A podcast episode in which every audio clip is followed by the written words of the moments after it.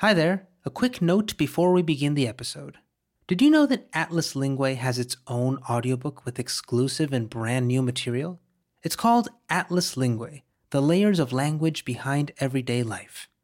In this audiobook, we share additional exclusive commentaries on each episode with brand new insights and examples on the subject that we can't stop thinking about, how humans translate everything that comes their way.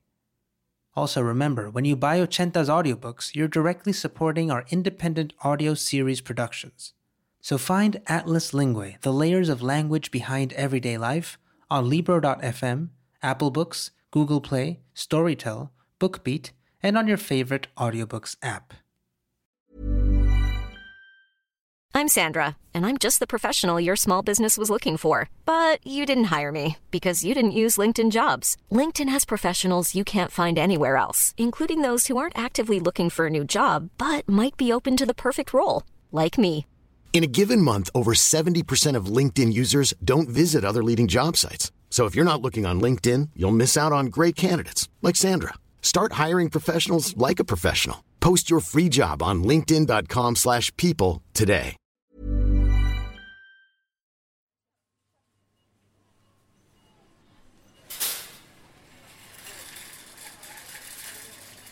Whenever I go to the grocery store, I remember how as a kid, and I'm sure many can relate, my absolute favorite aisle was the cereal aisle. The cereal aisle is, you know, it blows your mind. It's crazy how many different cereals there are, and it would appear that there's an endless supply of them as well. This is Gustav Peebles. He specializes in economic anthropology. And he loves the cereal aisle as well, but for a slightly different reason. Kids often, as a result, when they go to a grocery store when they're very young, they often say, well, I want that, that, that, that, that, that, that, and that. And you see parents sort of explaining to them in delicate ways, like, well, you can't have it all. And they start learning that the world which presents itself to them as abundant is somehow infected with scarcity. And that even though it looks like you could grab it from the nearest tree, well, there's, I could have sixteen types of cereal in my house. Why do I have to only have one? I remember when I was a child, there was something so special about seeing so many different varieties of cereal, and in so many colorful boxes with cartoon characters, and the promise of toys inside, and lots of fun games and trivia on the back. Nowadays, the only cereal I buy is granola and raw oats. I know, boring, I'm sorry.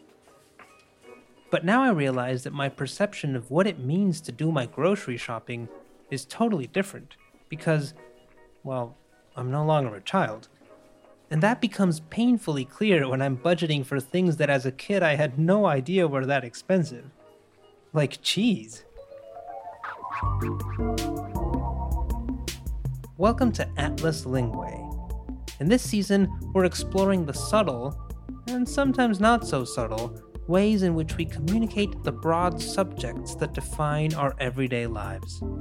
I'm your host, Luis López, and like everyone else, I learned how to talk about the big bucks. Cash, coin, gold, mula, dinero, plata, or whatever you call it. That's why today we're going to talk about the language of money, how it works, how we talk about it, and what it says about ourselves.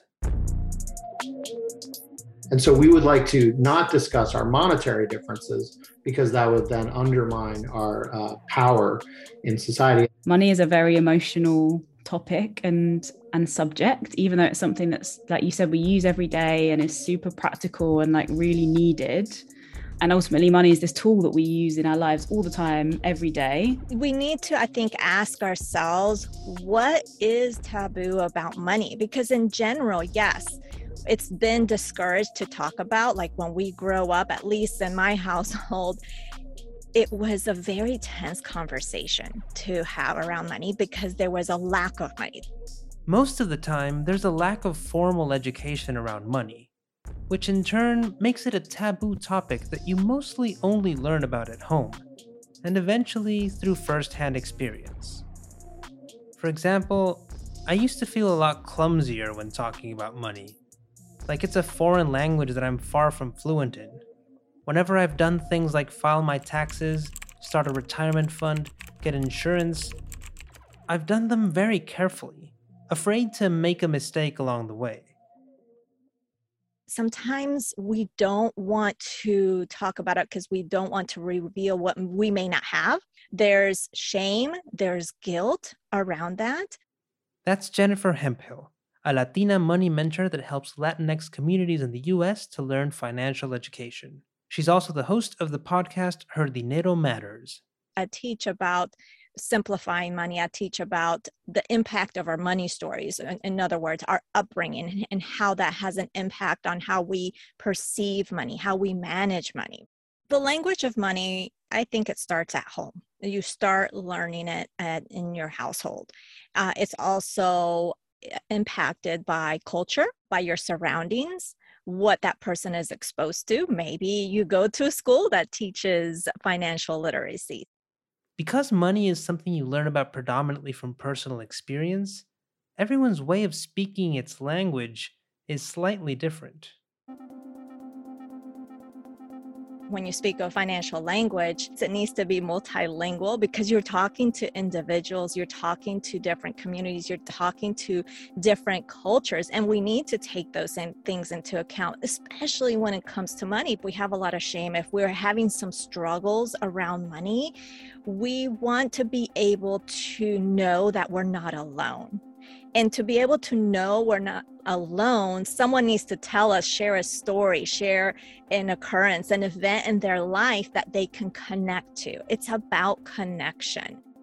Many of us grew up in households where our parents would often say, we can't afford that, or we don't need that. And sometimes when we grow up and start being more independent and even more financially successful, we keep that mentality.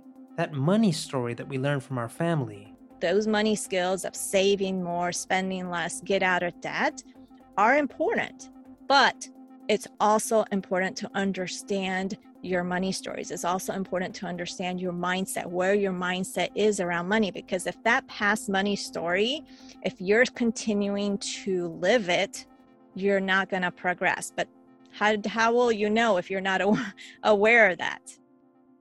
In fact, the way we behave around money and debts can vary widely from one culture to another. And as you may have heard, there was a certain Scandinavian country that recently made the rounds on social media for, allegedly, not feeding their guests at home. Let's see what our anthropologist Gustav, who's half Swedish, by the way, has to say about that.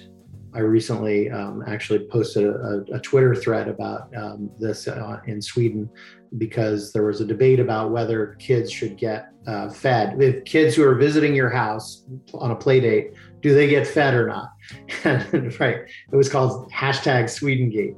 For those who didn't catch it, hashtag Swedengate started when a few internet users shared their experiences as guests in a Swedish home, saying that they waited in a different room while the host family had dinner. And this, naturally, spawned all sorts of outrage and memes.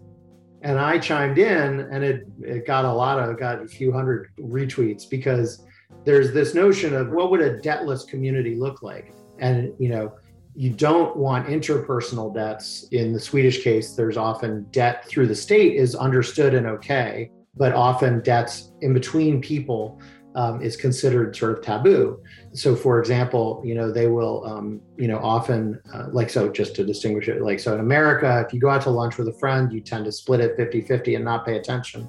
Well, you had the filet mignon and I had the salad. But in Sweden, um, it'll very much be like, well, I had the salad, so I only owe X. And they calculate it very carefully. And that's not because they're being cheap. A lot of outsiders think it's because they're being cheap and stingy. But it's really a sense of independence that can come through being debtless.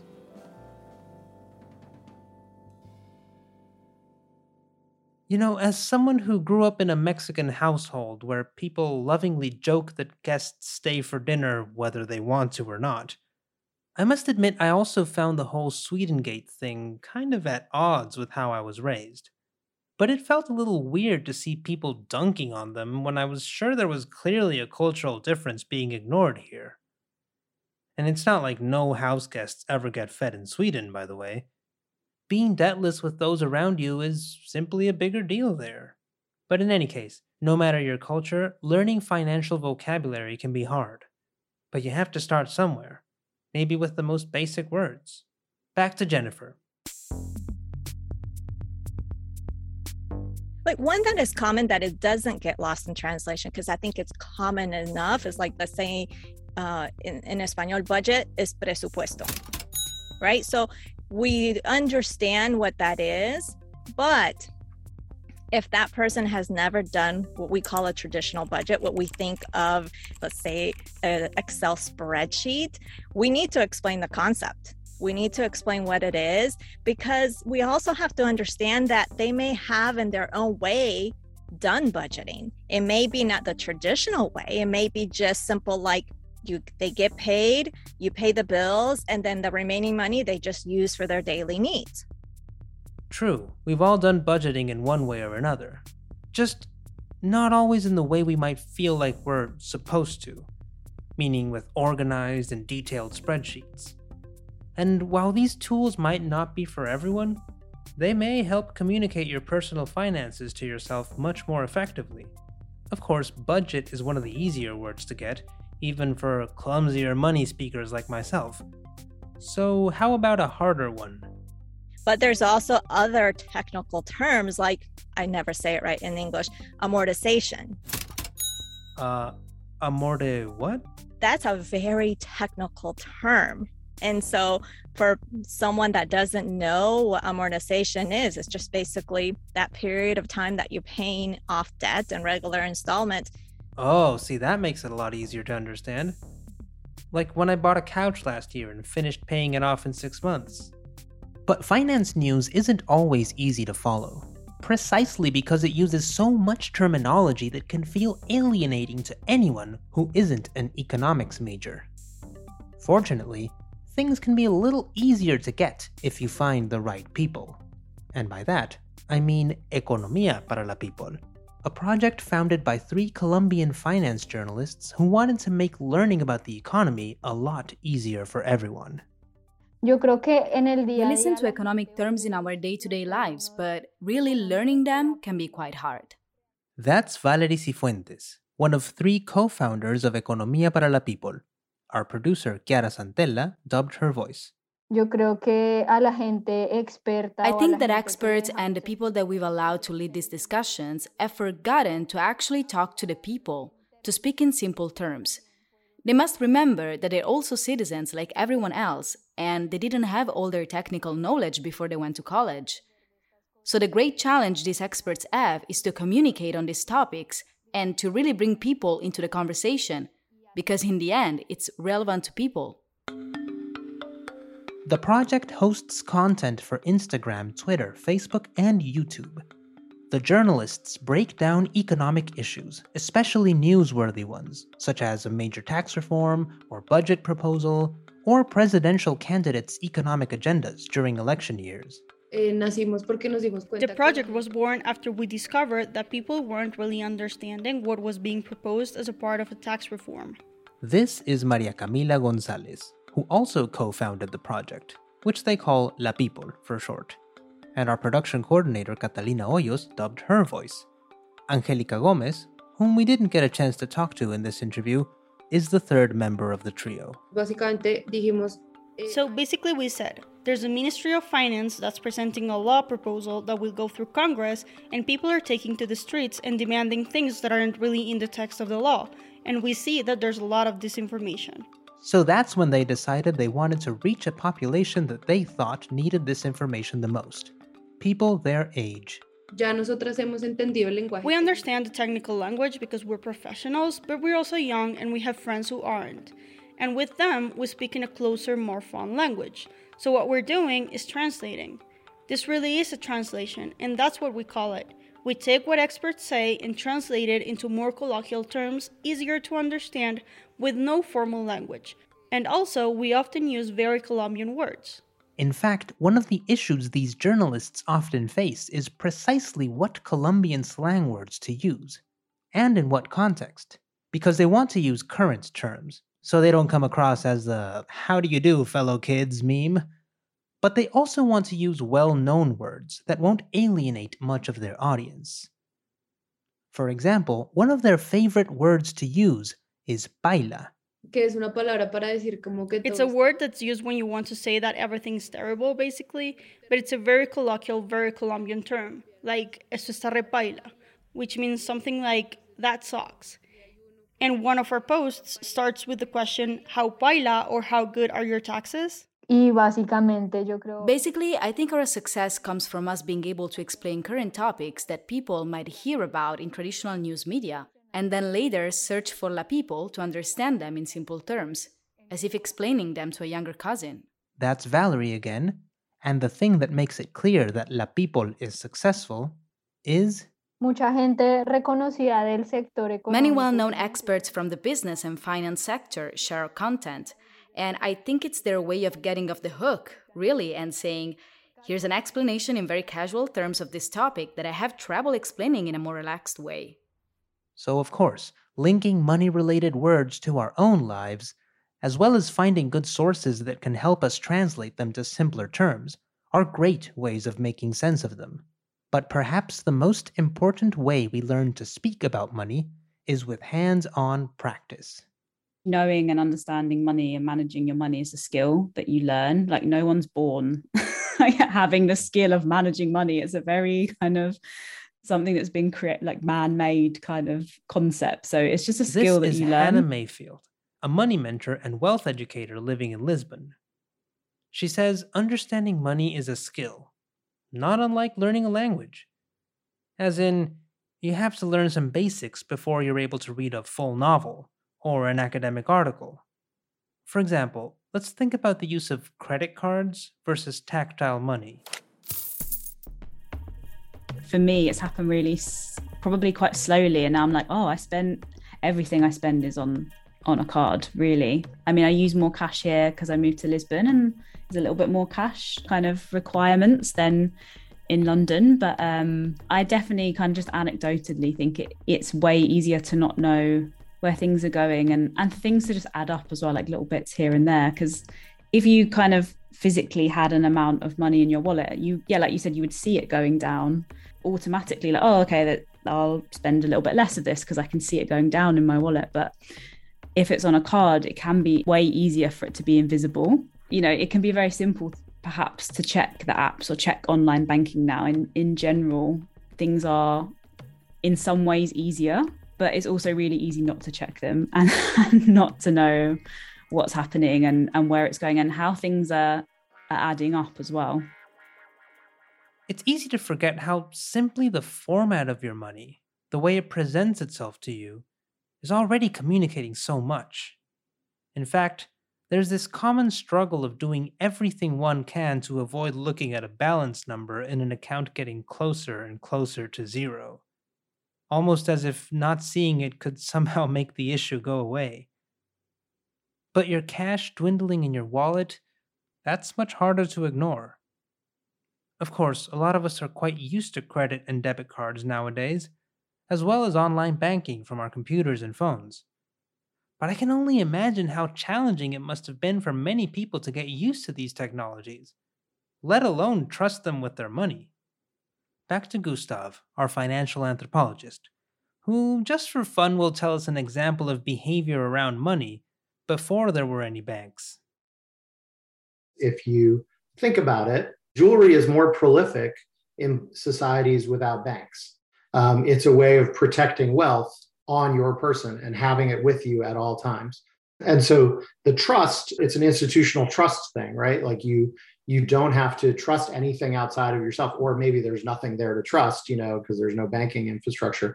And so you can put it on your body. My favorite example of this is, um, you know, in Denmark, often it's common to see men with an earring, and women actually don't like to wear that many earrings in Denmark. And it turns out that Denmark is, of course, a, for centuries was an important sailing society, and men would carry an earring as a way of uh, having a, credit for when they died abroad. They could know that they would have money for a Christian burial. So that's one reason jewelry has such value, not only economically, but socially and culturally as well. It used to be a way to literally keep your assets on you. And more importantly for the topic at hand, it was a way of saying, I have money. Such a strong way, in fact, that jewelry continues to have this meaning, even when we usually don't use it directly as payment for something anymore. Of course, banks have now been around for centuries, but it's fascinating to see how our relationship to them, and by consequence to our own money, has changed over such a short period of time. When I was a kid, now I'm dating myself, there were things called bankers' hours. And if you didn't make it to, and they would stay open later on Friday nights. They would often close at three, two thirty, three every other day of the week. But on Friday nights, they would stay open until six because they recognized that people needed money for the weekend. While we're here, we should note that the way we talk about money has always been influenced by the type of infrastructure we have to spend and save it. Today, the bank is accessible from our computer screen or an app where you do digital banking. But a few decades ago, the word bank pretty much only referred to the physical place where you went to deposit or withdraw your money. And before twenty-four hour A T Ms, that place closed at the end of the day. And so there'd be long lines at five o'clock to get into the bank so they could have cash for the weekend. And all of that's gone now. Banks are twenty-four seven, cash is twenty-four seven. I mean, I, I used to go out with friends when I was younger and they'd be like, ugh, I didn't make it to the bank this weekend. Can you pay for my beers this weekend or something, you know? It's so obvious to us now that our accounts are pretty much always accessible. But just a few decades ago, having money in your account, but no way to withdraw it, meant that essentially you had no money, at least not until the bank reopened. Money back then had an added layer of scarcity that is mostly gone now. So now let's picture Gustav's scenario, but in twenty twenty-two. You go to a bar with a friend, and the issue is no longer not having any cash. In fact, depending on where you are, it's possible that actual physical cash is nowhere to be seen, except perhaps in a tip jar. So someone in this situation would likely say something like, I'll pay for the beers, just Venmo me.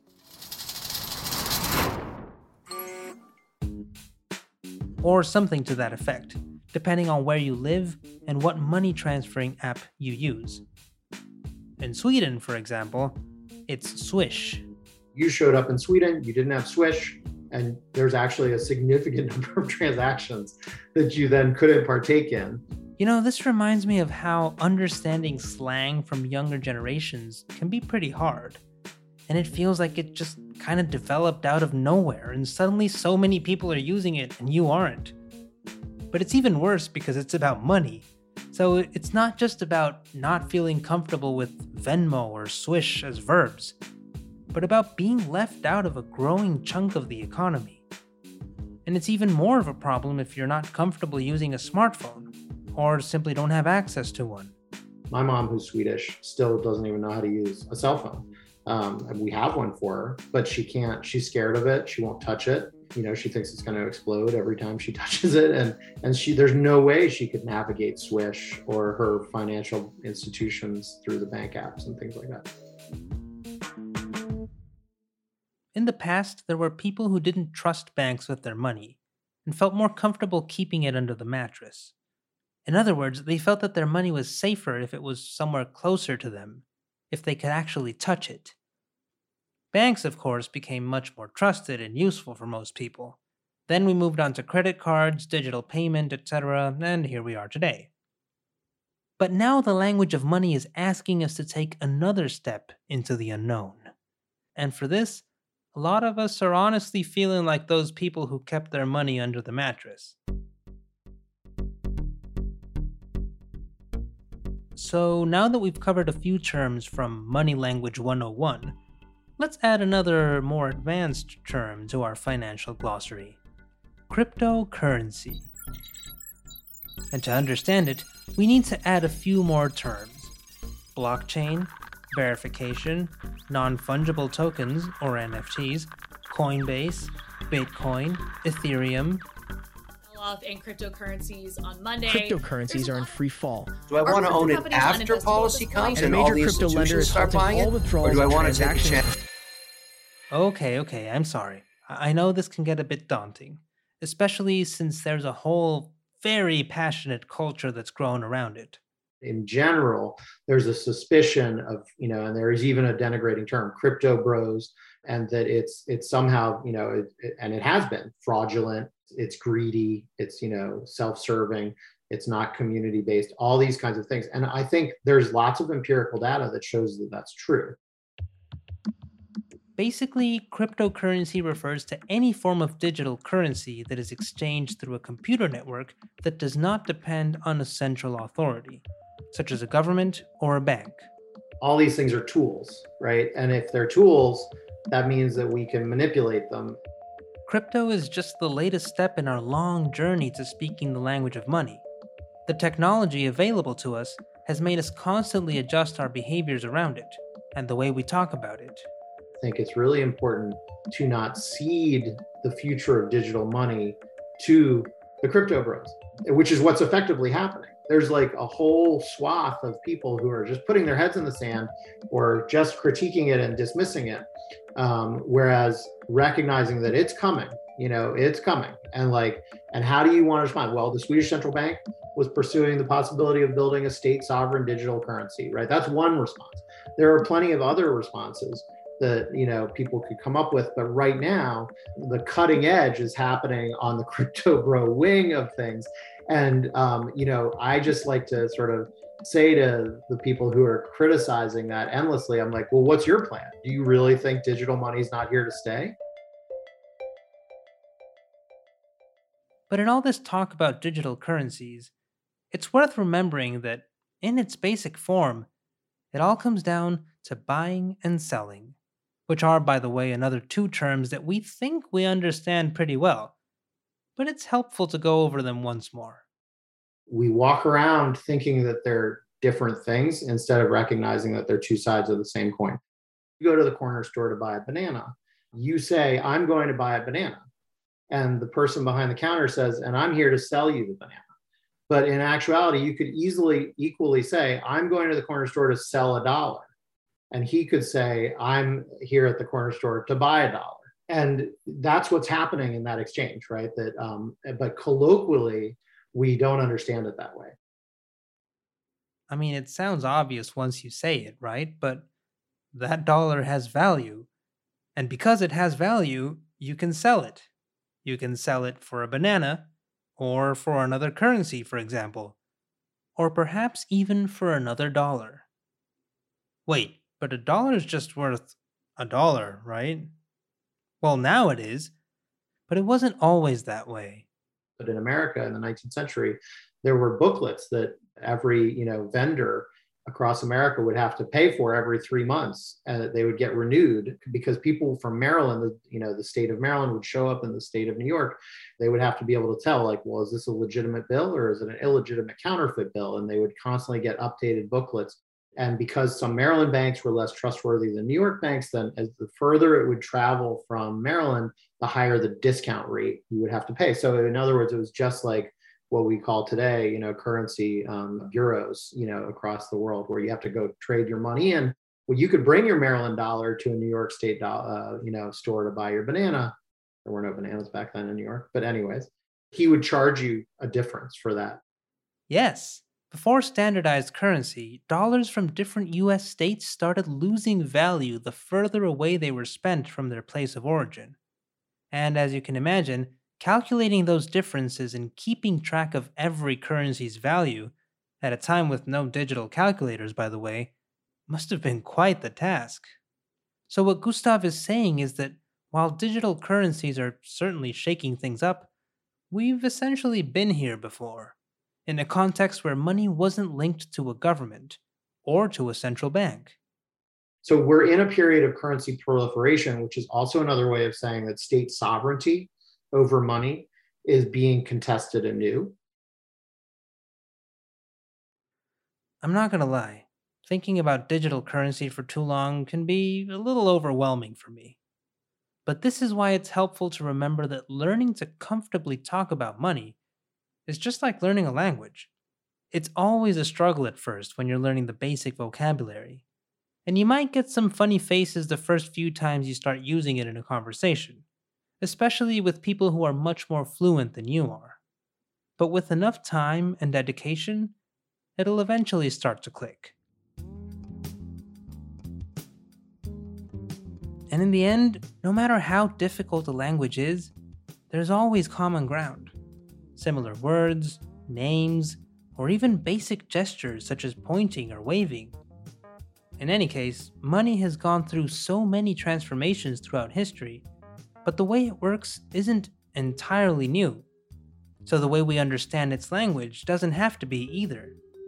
Our cash has already been through this. And speaking of cash, look at all the money-related emojis we still use. Sure, there's a credit card emoji, but a lot of them still have to do with cash. Wads of bills with wings, and wads of dollars, yen, euros, and pounds, a golden coin, and a large bag with a giant money sign on it. Even though we use cash less and less, that symbol continues to represent our money visually, because it's the core of our system. Who knows? Even in a potential completely cashless future, we might still use the word cash as a stand-in for money, much like the word film, even though we mostly no longer watch actual celluloid film reels when we watch movies. In any case, all this talking about money has made me hungry. So the next time I go to the supermarket, I might just treat myself to not one, but two boxes of cereal.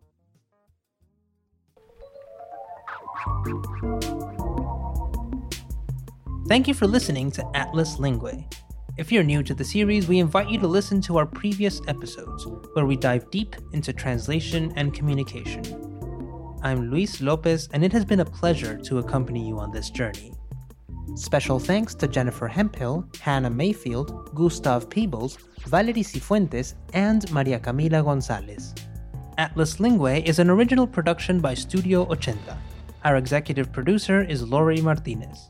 Sound design and production by Chiara Santella and me, Luis López, with additional production assistance by Linnea Wingerup. Our production coordinator is Catalina Hoyos.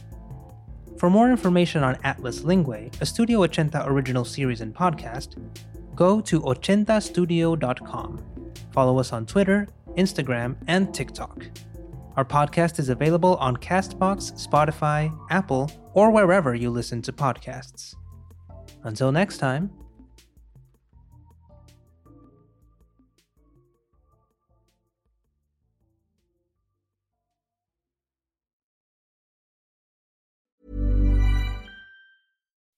When you make decisions for your company, you look for the no-brainers. If you have a lot of mailing to do, Stamps dot com is the ultimate no-brainer. Use the Stamps dot com mobile app to mail everything you need to keep your business running with up to eighty-nine percent off U S P S and U P S. Make the same no-brainer decision as over one million other businesses with Stamps dot com. Use code PROGRAM for a special offer. That's Stamps dot com, code PROGRAM.